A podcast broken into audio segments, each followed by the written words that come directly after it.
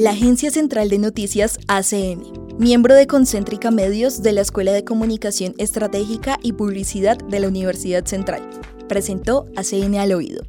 Siga conectado con más información en la página web concéntrica.ucentral.edu.co y en las redes sociales como Agencia Central de Noticias.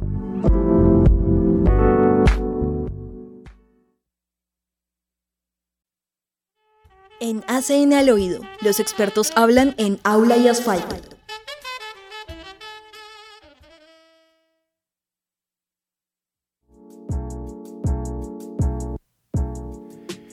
Bueno, muy buenas tardes a los que nos escuchan en vivo y en directo a través de Sintopía Radio y a los que nos escuchan a través de las plataformas eh, de podcast. Pues buenos días, buenas noches, buenas tardes a la hora que nos escuchen también. Bienvenidos a esta primera edición de este año 2023.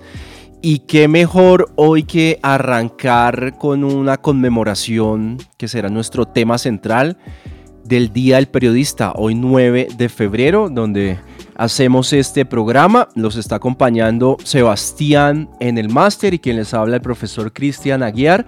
Y bueno, vamos a entrar de lleno ah, para hablar de esta conmemoración del Día del Periodista. ¿Quién mejor que el profesor Javier Correa, quien nos está acompañando en esta tarde? Pues eh, para hacer este homenaje en este día de 9 de febrero. Con las buenas tardes, profesor Javier Correa. Bueno, ¿de dónde viene y por qué celebramos, por ejemplo, el día 9 de, febrero, el Día del Periodista? Buenas tardes y buenas... Eh, un saludo a toda la audiencia de Sintopía Radio. Y pues yo no sé, la gente dice que celebra el Día del Periodista, yo no lo celebro, yo lo conmemoro. Creo que creo que es un reconocimiento de todas maneras a todas las personas que ejercen o ejercemos el periodismo, pero no creo que haya mucho que celebrar en un país en el que el periodismo hoy se ha vuelto eh, un mecanismo de propaganda, un mecanismo de mentira permanente que riñe contra todas las contra todos los principios éticos de lo que debe ser la verdad o lo que deben ser las verdades.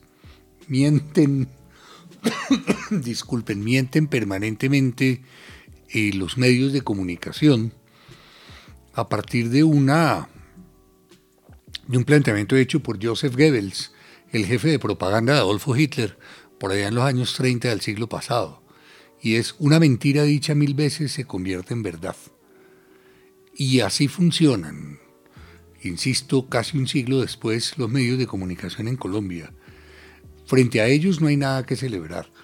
Yo creo que hay que celebrar y hay que reconocer a todas las personas, periodistas, hombres, mujeres, que siguen creyendo en la necesidad de informar de una manera, insisto, ética. A esas personas el reconocimiento y el saludo feliz día del periodista. Así es, este es el día de conmemoración, por supuesto, de esta, de esta labor eh, tan, tan importante que, se tiene. Y bueno, el profesor Javier Correa, además de profesor, escritor, por supuesto, eh, ¿cómo ve el panorama del periodismo en la academia? ¿Sí? Empecemos por ese, ese tema que usted, con amplia experiencia en docencia, nos puede eh, dar luces. Uy, dar luces suena bastante complicado, Cristian. No, yo veo, yo soy un tipo que soy optimista. Pese a todo, yo sigo siendo y seguiré siendo optimista. Y hay nuevas generaciones de currinches, que es como yo los llamo. Los currinches son los aprendices de periodista. Y yo creo que en esas nuevas generaciones hay esperanzas de que ellos van a incidir en, eh, en el periodismo e incidir en el periodismo es incidir en el país todo, es incidir en la democracia. Estamos en una democracia en construcción desde 1810, 1819 y todavía sigue en construcción. Fíjense que la constitución de 1991 mm, dicen que es una constitución de ángeles, pero este país sigue sumido en un remolino, en un torbellino de violencia, de injusticias, pero hay que seguir siendo optimista. Yo por eso soy docente y por eso soy periodista. Mm, yo confío en serio en que esos esfuerzos casi que aislados, esos esfuerzos individuales, se sumen y logren hacer del periodismo por lo menos lo que hemos soñado, que sea un canal, que sea una herramienta para informar con ética, con verosimilitud. Yo hago una diferencia en el concepto de verdad. Yo no creo en la verdad, yo creo en las verdades. Ahora estábamos en una presentación de un documental Miradas desde el Sur y decían cómo, por ejemplo, en Bogotá vemos un país que es completamente distinto al país de las regiones. Y no es que aquí mintamos con respecto a, a ese otro país o que quienes están en las regiones mientan sobre cómo es ese país en cada una de esas partecitas, sino que hay verdades, hay ópticas diferentes y hay voces que hablan distinto. Y esas voces son las que hay que oír y esas voces son las que el periodismo tiene la obligación de escuchar y de proyectar. Porque el periodista no solamente escucha, el periodista repite lo que esas voces dicen. Obviamente no repite como un lorito, sino que tiene la obligación de contextualizar éticamente para que esas voces sean escuchadas y ocupen el espacio mm, que por derecho propio deberían ocupar. Con todos estos cambios tecnológicos, aparición de medios emergentes que están ya directamente en la web, que ya no pasan por los medios tradicionales, ¿Cómo ve, profesor Javier, eh, la labor del periodista, del, egresado de los, de los últimos años y de los futuros? Eh, ¿Cómo ve ese, ese, papel dentro de los medios, la posibilidad que tienen ellos de desempeñarse? Hay más posibilidades por la internet, también de ellos de crear sus propios medios. Hoy en día, pues cada uno tenemos un medio de comunicación en el bolsillo, ¿no? Entonces, ¿cómo juega ese papel hoy en día del periodista, del comunicador? Creo que el reto es mucho mayor. Antes uno decía voy a trabajar en un periódico, en una emisora o en un canal de televisión y listo. Hoy están abiertas todas las posibilidades. Todas. Eso es algo gigantesco, todavía no se ha dimensionado, no, no se ha medido cuáles son los efectos, pero al mismo tiempo es un riesgo muy alto. Y un reto para los futuros periodistas, para los actuales y futuros periodistas. En la medida en la que hay un ejemplo de un avión que acuatizó en el río Hudson hace unos 20 años, un pato se metió en la, en la turbina y el avión estaba decolando, saliendo del aeropuerto John F. Kennedy y se estalló la otra turbina y el avión empezó a planear, vio que no alcanzaba el piloto, de eso hicieron una película incluso, que no alcanzaba a llegar al aeropuerto y acuatizó en el río Hudson. El director del tercer periódico más importante de Estados Unidos vio la noticia y salió a la sala de redacción y les dijo a todos los periodistas, oiga, acaba, oigan, acaba de pasar esto. Y todos los miraron y le dijeron, sí, hace 10 minutos nos enteramos por Twitter. ¿Ya? Es eso. Lo chiviaron. Lo chiviaron, claro, estaba chiviado. Pero el punto, como decimos en Colombia, la primicia periodística. Pero el punto es, todas las personas que estaban en el avión subieron a sus redes la información desde adentro del avión. Los rescatistas también llegaban cargados de celulares, grabando y transmitiendo en directo. El punto es entonces, ¿para qué estudiar periodismo? ¿Para qué ser periodista? Ese es el reto, insisto, porque quienes grabaron esos videos, quienes subieron esos videos, ahora, por ejemplo, con, la catástrofe de Turquía, que ya, Turquía y Siria, que llevan casi 20.000 muertos eh, medidos y más de 50.000 eh, eh, heridos, los medios de comunicación y las redes sociales han transmitido y transmitido y transmitido. El papel de los periodistas, tanto en el ejemplo del avión en el río Hudson, como de lo que está pasando en el Oriente Medio, es cómo nosotros contextualizamos esa situación. ¿Por qué se cayó ese avión? ¿Cómo así que un pato se le mete a una turbina, a un avión en uno de los aeropuertos más importantes de Estados Unidos? ¿Cómo es que se caen ciudades enteras? ¿Y qué va a pasar con eso? ¿Por qué se cayó? La península de Turquía se movió tres metros, toda la península se movió tres metros. Eso hay que revisarlo los periodistas y no simplemente ponernos a contar los daños materiales, las pérdidas en vidas humanas, sino también qué va a suceder con Turquía, que es un país turístico, pues el turismo obviamente quieto ahí en primera, y qué va a pasar con Siria, un país que lleva una década en guerra, la ciudad de Alepo está destruida, que es una de las primeras ciudades de la humanidad, está destruida, y ahora en el terremoto acaba de destruirse Alepo y otras ciudades en Siria, ¿qué va a suceder con eso? Las imágenes están de cuando rescatan a un niño y uno se conmueve. Yo soy muy llorón y no me importa decirlo. Si uno se conmueve de la alegría de ver que rescataron a un chiquitín de entre los escombros, pero ¿y qué más? ¿Qué más va a pasar? Los colombianos, por ejemplo, ¿qué tenemos que ver con eso? Resulta que hay un avión de colombianos que viajó a Turquía y a Siria a ayudar a rescatar más sobrevivientes. Ese es el papel de los periodistas, contextualizar la información que encontramos de manera inmediata en las redes sociales. No perdemos nuestro papel. Claro que sí, es un mensaje para los que nos escuchan, sí, o sea, la profundidad también, porque la superficialidad la tenemos ahí en las redes sociales, ¿no? Hay información llega por todos lados. El Información y desinformación. bueno, esa es la otra cosa, ¿no? Y podemos hablar, ya que usted toca el, tema, profesor, de, los, de las fake news. Eso que está sucediendo en la última década, podríamos estar hablando del fenómeno de descontextualizar, que es claramente, hay equipos para, dedicados a eso, ¿no? Los bots, las bodegas, todo eso. ¿Cómo el periodista juega ahí? ¿Qué, papel puede jugar? ¿Sí? Para contrarrestar eso es, es esa contextualización. Ayer, por ejemplo, una emisora muy connotada, muy reconocida, informó que el presidente había ordenado la libertad del gatito, el hijo de la gata, y que lo había nombrado gestor de paz y no sé qué. Y es una emisora que oye medio país. Yo he recibido ya por WhatsApp no sé cuántos mensajes, ahí está su Petro pintado, no sé qué vaina, bla, bla, bla, bla, bla. Y ya el presidente Gustavo Petro desmintió esa información.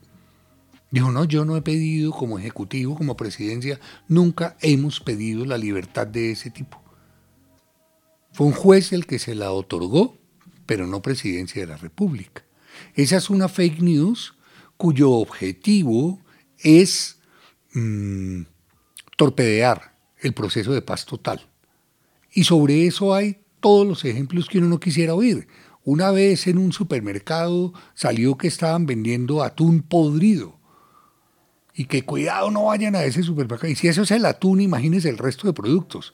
Pues el, supermercado tuvo serios riesgos de equilibrio económico porque la gente decía yo allá no vuelvo. ¿Por qué se lanzan las fake news? Que entre otras cosas el término es contradictorio. Una noticia debe ser veraz. Por lo tanto, una noticia falsa no es noticia. ¿Mm? Pero bueno, es el término con el, con el cual nos referimos a esas noticias falsas que circulan permanentemente en redes sociales. ¿Cómo las detectamos? Además de las páginas oficiales que hay, eh, oficiales no, pero sí de las páginas dedicadas a eso, equipos de periodistas sin ningún tinte político. Y nosotros tenemos que como receptores contextualizar. Una de las formas, por ejemplo, es quién lo dice. Si no se citan fuentes, ya empecemos a dudar.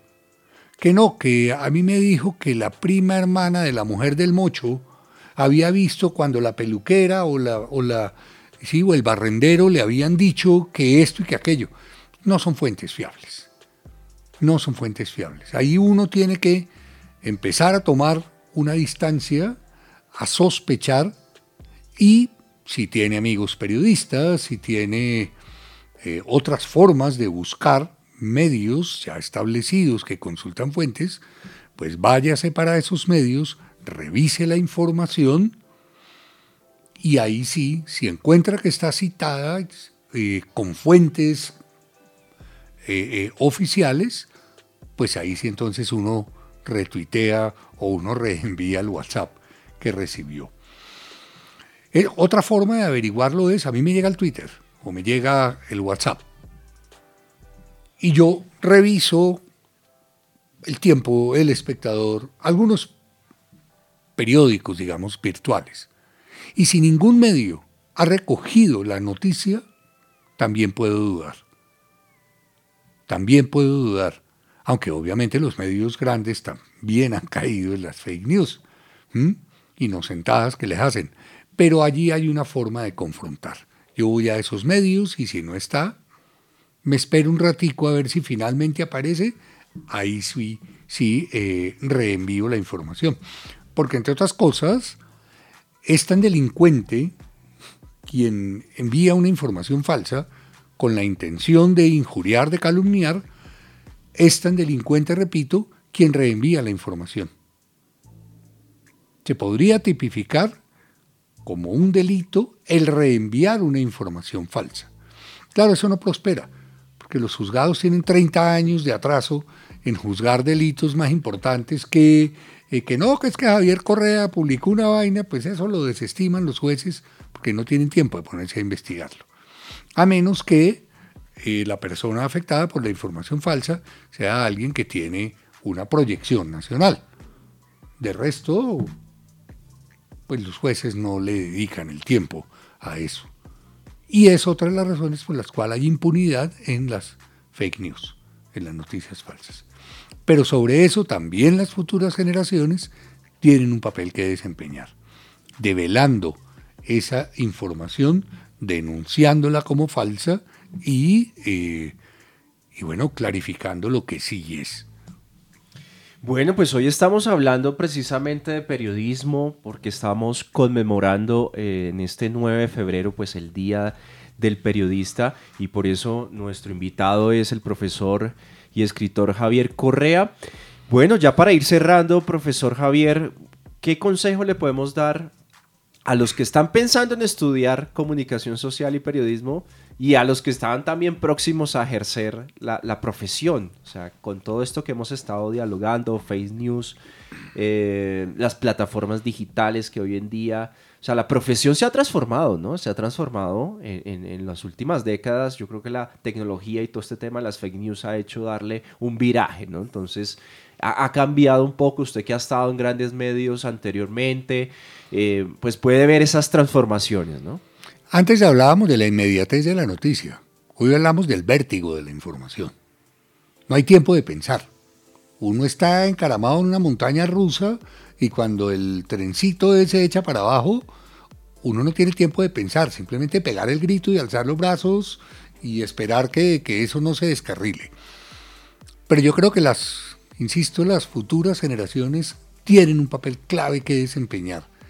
Y eso es un compromiso con las audiencias. El compromiso no es con los dueños de los medios de comunicación. Yo no trabajo para los medios de comunicación. Ellos me pagan, me facilitan eh, los, los recursos para yo acceder a la información y yo la presento de una manera ética.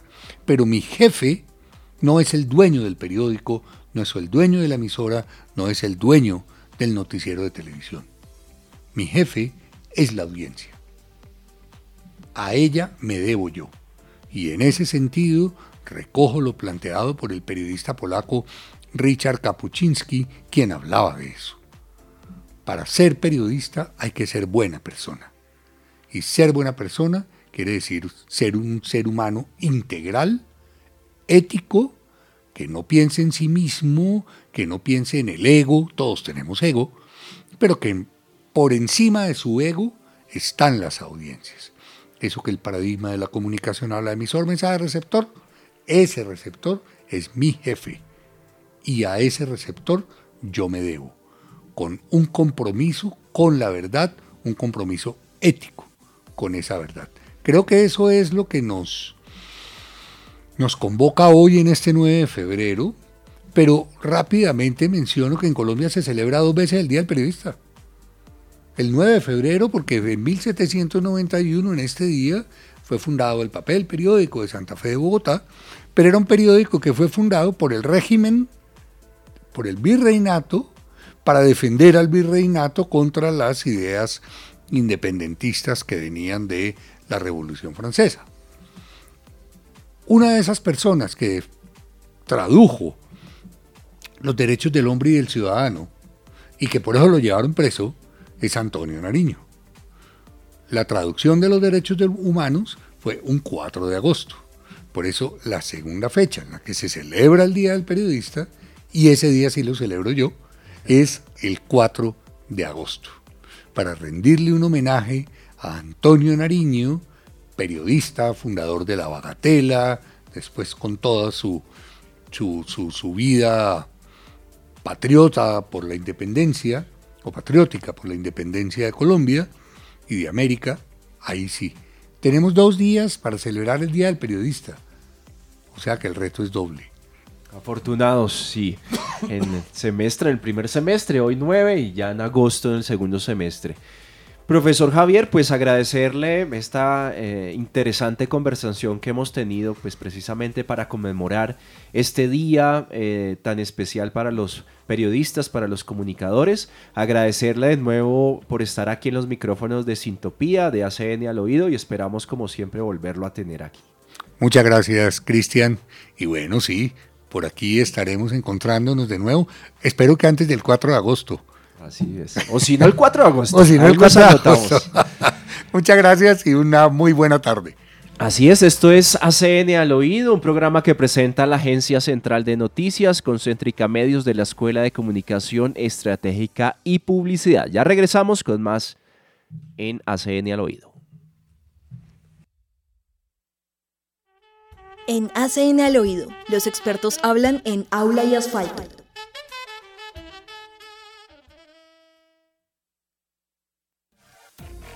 Concéntrica ACN. Síguenos en las redes sociales como Agencia Central de Noticias.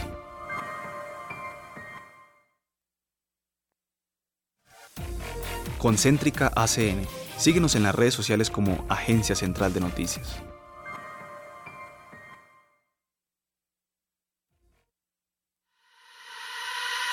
Arte sí. Arte, tecnología y ciencia. La investigación, la creación y la innovación se toman ACN al oído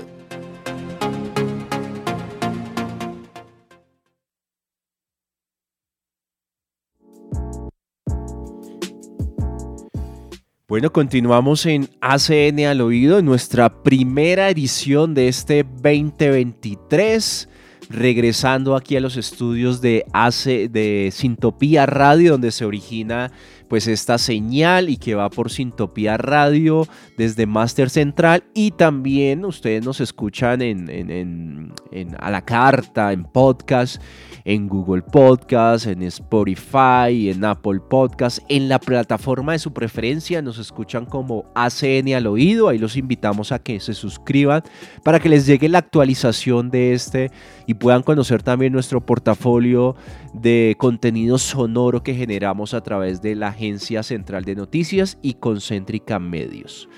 Bueno, vamos a hablar en esta sección. Estos días ha sido noticia Starlink.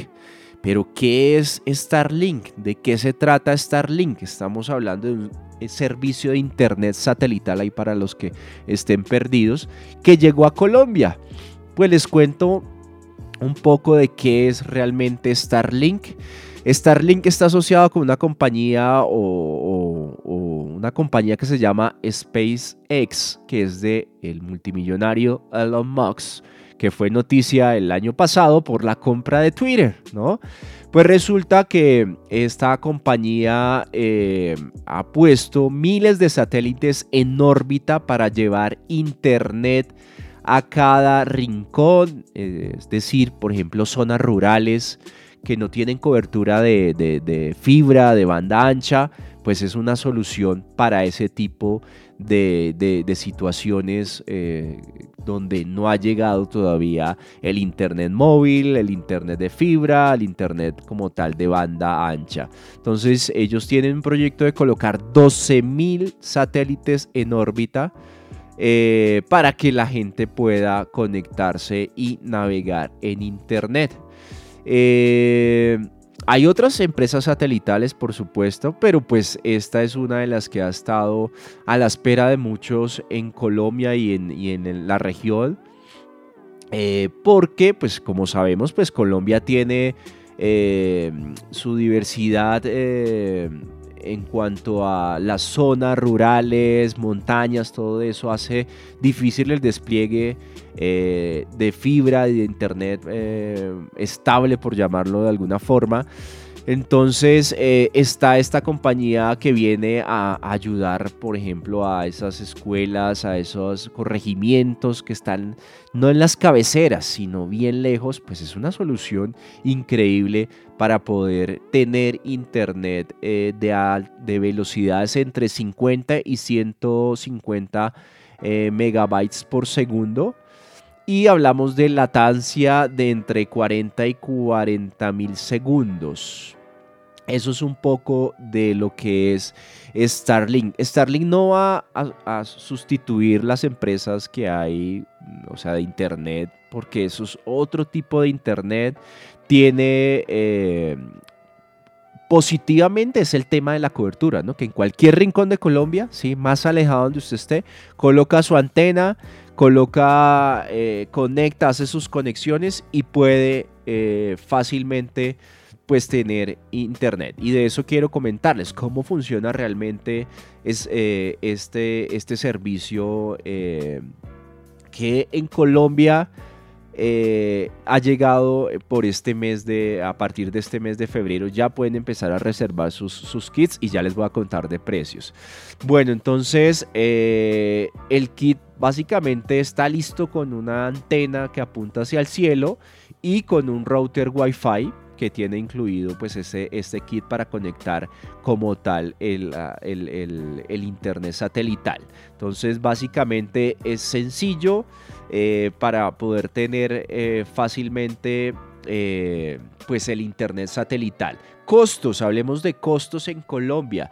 Estamos hablando que el kit, es decir, la fuente, el, plato satelital, o sea, la antena, el router Wi-Fi, la base, la fuente de poder y los cables necesarios para la conexión tienen un costo, el kit completo de 2.200.000 pesos colombianos y la mensualidad es de 210.000 pesos. Sí, los costos, o sea, para hacer, eh, o sea, para utilizarlo uno acá en Bogotá, obviamente es costoso si, si, si lo comparamos con empresas de, fibra eh, o al mismo internet que podemos tener en el celular, ¿no? Esto está más enfocado es para regiones o, situaciones en las cuales yo no tengo conectividad a internet.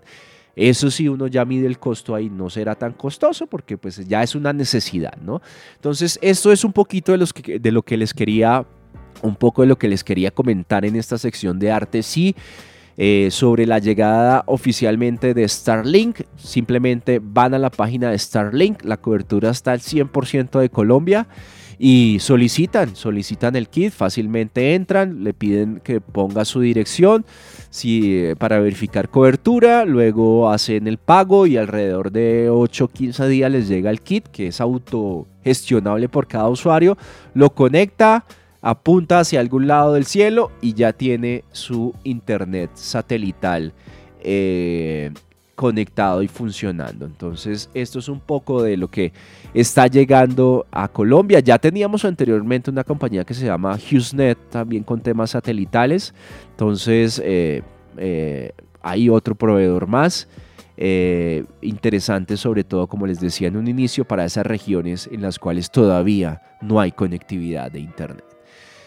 Bueno, esto es ACN al oído. Hoy estamos eh, Sebastián Patiño en el máster y quien les habla Cristian Aguiar en la dirección y conducción de este espacio que inicia en este 2023.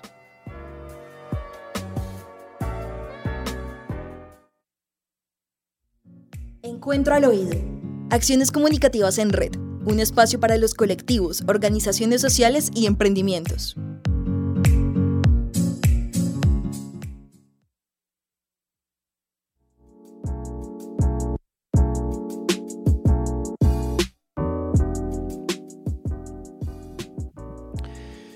Bueno, esto es ACN al oído. ¿Qué es ACN al oído? De pronto para los que llegan a, la sintonía o qué es ACN, es la Agencia Central de Noticias. Es el laboratorio de medios del programa de comunicación social y periodismo de la Universidad Central. Ahí donde los estudiantes, profesores eh, hacen y producen contenidos periodísticos, contenidos comunicativos y lo hacemos a través de la plataforma Concéntrica Medios, que es la plataforma que agrupa a los dos medios de la Escuela de Comunicación Estratégica y Publicidad, es decir, a ACN y a Conexión Central, que es el medio del programa de publicidad. Entonces, eh, aquí queremos rescatar cada semana los temas que abordamos dentro de la plataforma Concéntrica Medios. Bueno, y la invitación en esta sección es es tenemos, y le voy a pedir a Sebas que me ayude ahí, tenemos nueva, nueva, o más bien, nueva ubicación de la tienda centralista, ¿sí? Eh, y se va a abrir un espacio precisamente para que ustedes, eh, si tienen un emprendimiento, si tienen eh, algo que mostrar o que vender a la comunidad, pues puedan estar en esa tienda centralista. Tenemos nueva tienda centralista, no sé Sebastián si ya vio la nueva ubicación, si se ha dado una vuelta por allá. Primero que todo saludar a todas las personas que nos están escuchando porque pues no había saludado eh, y bueno pues la verdad no he visitado pues como yo ya terminé, culminé mis estudios y demás pues no había venido mucho a la universidad hasta hoy y sí, sí vi que la tienda centralista eh, se, ubicó, cambió la ubicación. Recordemos que todo el año pasado estuvo, estuvo ubicada en la parte de afuera del edificio del campus central, ahí casi que en la zona de la entrada, por decirlo de alguna forma, y ahorita se centra en el centro del campus eh, de la universidad, del campus central, está ahí eh, al lado del pasillo de ingeniería y digamos que sí, está esta nueva dinámica que es de que todos los emprendedores de la universidad que son centralistas tengan la oportunidad de pues, vender sus productos o hacer promoción de sus, de sus productos. Así es, y esa es la invitación que les queremos dejar, que ustedes sean parte de la tienda centralista. Eh, así que si ustedes eh, pues han abierto un espacio precisamente para mostrar, para vender productos, si ustedes tienen un emprendimiento con artículos únicos de calidad, eh, los invitamos a que se presenten. Nos está abierta una convocatoria y eh, pues obviamente es una convocatoria en la cual pues habrá un límite de, posibilidades, pero pues... Y tiene eh, unos requisitos. Unos requisitos previamente. El requisito inicial es ser centralista, es decir, estudiante, egresado, docente, funcionario. Tener el emprendimiento, ¿sí? Tener acá nos exigen de pronto ya estar legalizados, o sea, tener RUNI, es decir, tener ya cámara de comercio y todo este tema. Así que si estamos todavía iniciando, tal vez no clasifiquemos porque es uno de los puntos que se pide. Y por supuesto, eh, enviar un brief. sí, de lo que es, de los, de los, de lo que es su propuesta y enviarlo a mastercentral@ucentral.edu.co. Entonces, esa es la invitación que les queríamos dejar en este, en esta sección en ACN al oído.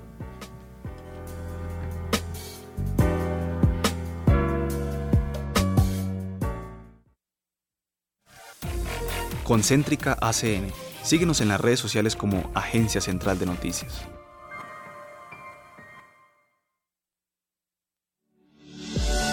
Cultura ciudadana, espacio público y medio ambiente.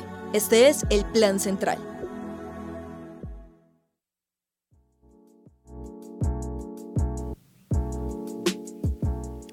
Bueno, la primera invitación que les queremos es, como estamos iniciando año, semestre, es que nos conozcan a través también de las redes sociales. Nuestro arroba es Agencia Central de Noticias en Facebook e Instagram. Y en Twitter es arroba ACN Portal. También, donde es que pueden eh, ver lo que hacemos, los productos periodísticos comunicativos. La dirección es concéntrica con K concéntrica.ucentral.edu.co. Ahí es donde eh, tenemos eh, nuestra, nuestra eh, información. Y también aprovecho como plan central. El plan central es usted estudiante, quiere ser parte de la Agencia Central de Noticias, quiere, quiere acompañarnos este semestre, le gusta escribir, tiene un tema en el cual quiera cubrir, quiere hacer, tener un portafolio, eh, quiere eh, poder tener experiencia en un medio de comunicación, pues los invitamos a, que se hagan parte y que participen también en esta convocatoria que tenemos en, en ACN. Inicialmente nos pueden eh, escribir a agencia central de noticias arroba ucentral.edu.co. Ahí pues ustedes nos cuentan eh, que quieren ser parte de la Agencia Central de Noticias como voluntarios, también como practicantes. Estamos conformando ese equipo para este 2023-1. Así que esa es uno de los, de los planes que les tenemos para que ustedes también hagan parte aquí, se sienten, estén en este programa, en los otros eh, programas sonoros y en las otras plataformas y, contenidos que estamos generando eh, eh, a través de, de, la Escuela de Comunicación Estratégica y Publicidad y de, de Concéntrica Medios.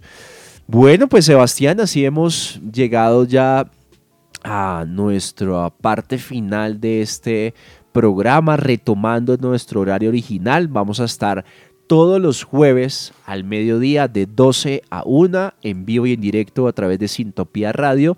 Y después del jueves en la tarde, pues estaremos a través de las plataformas o de los directorios de podcast. Entonces la invitación también es esas que, a que nos busquen. En, si usted, por ejemplo, eh, consume podcast a través de Spotify, busque ACN al oído, se suscribe y no va a tener problema porque le va a llegar la actualización de este producto comunicativo como de otros que tenemos eh, eh, dentro de la, de la Agencia Central de Noticias. Así que estamos eh, en varias plataformas, en casi todos los directorios que, usamos escuchar podcasts, ahí nos pueden encontrar. Hemos llegado así al final de este espacio, agradeciéndole a, Sebastián por su apoyo aquí en el, en el máster eh, de este programa ACN al oído. Entonces los estuvo acompañando Sebastián. Eh, y quien les habla, Cristian Felipe Aguiar en la dirección y presentación de este espacio ACN al oído. Nos vemos y nos escuchamos dentro de ocho días.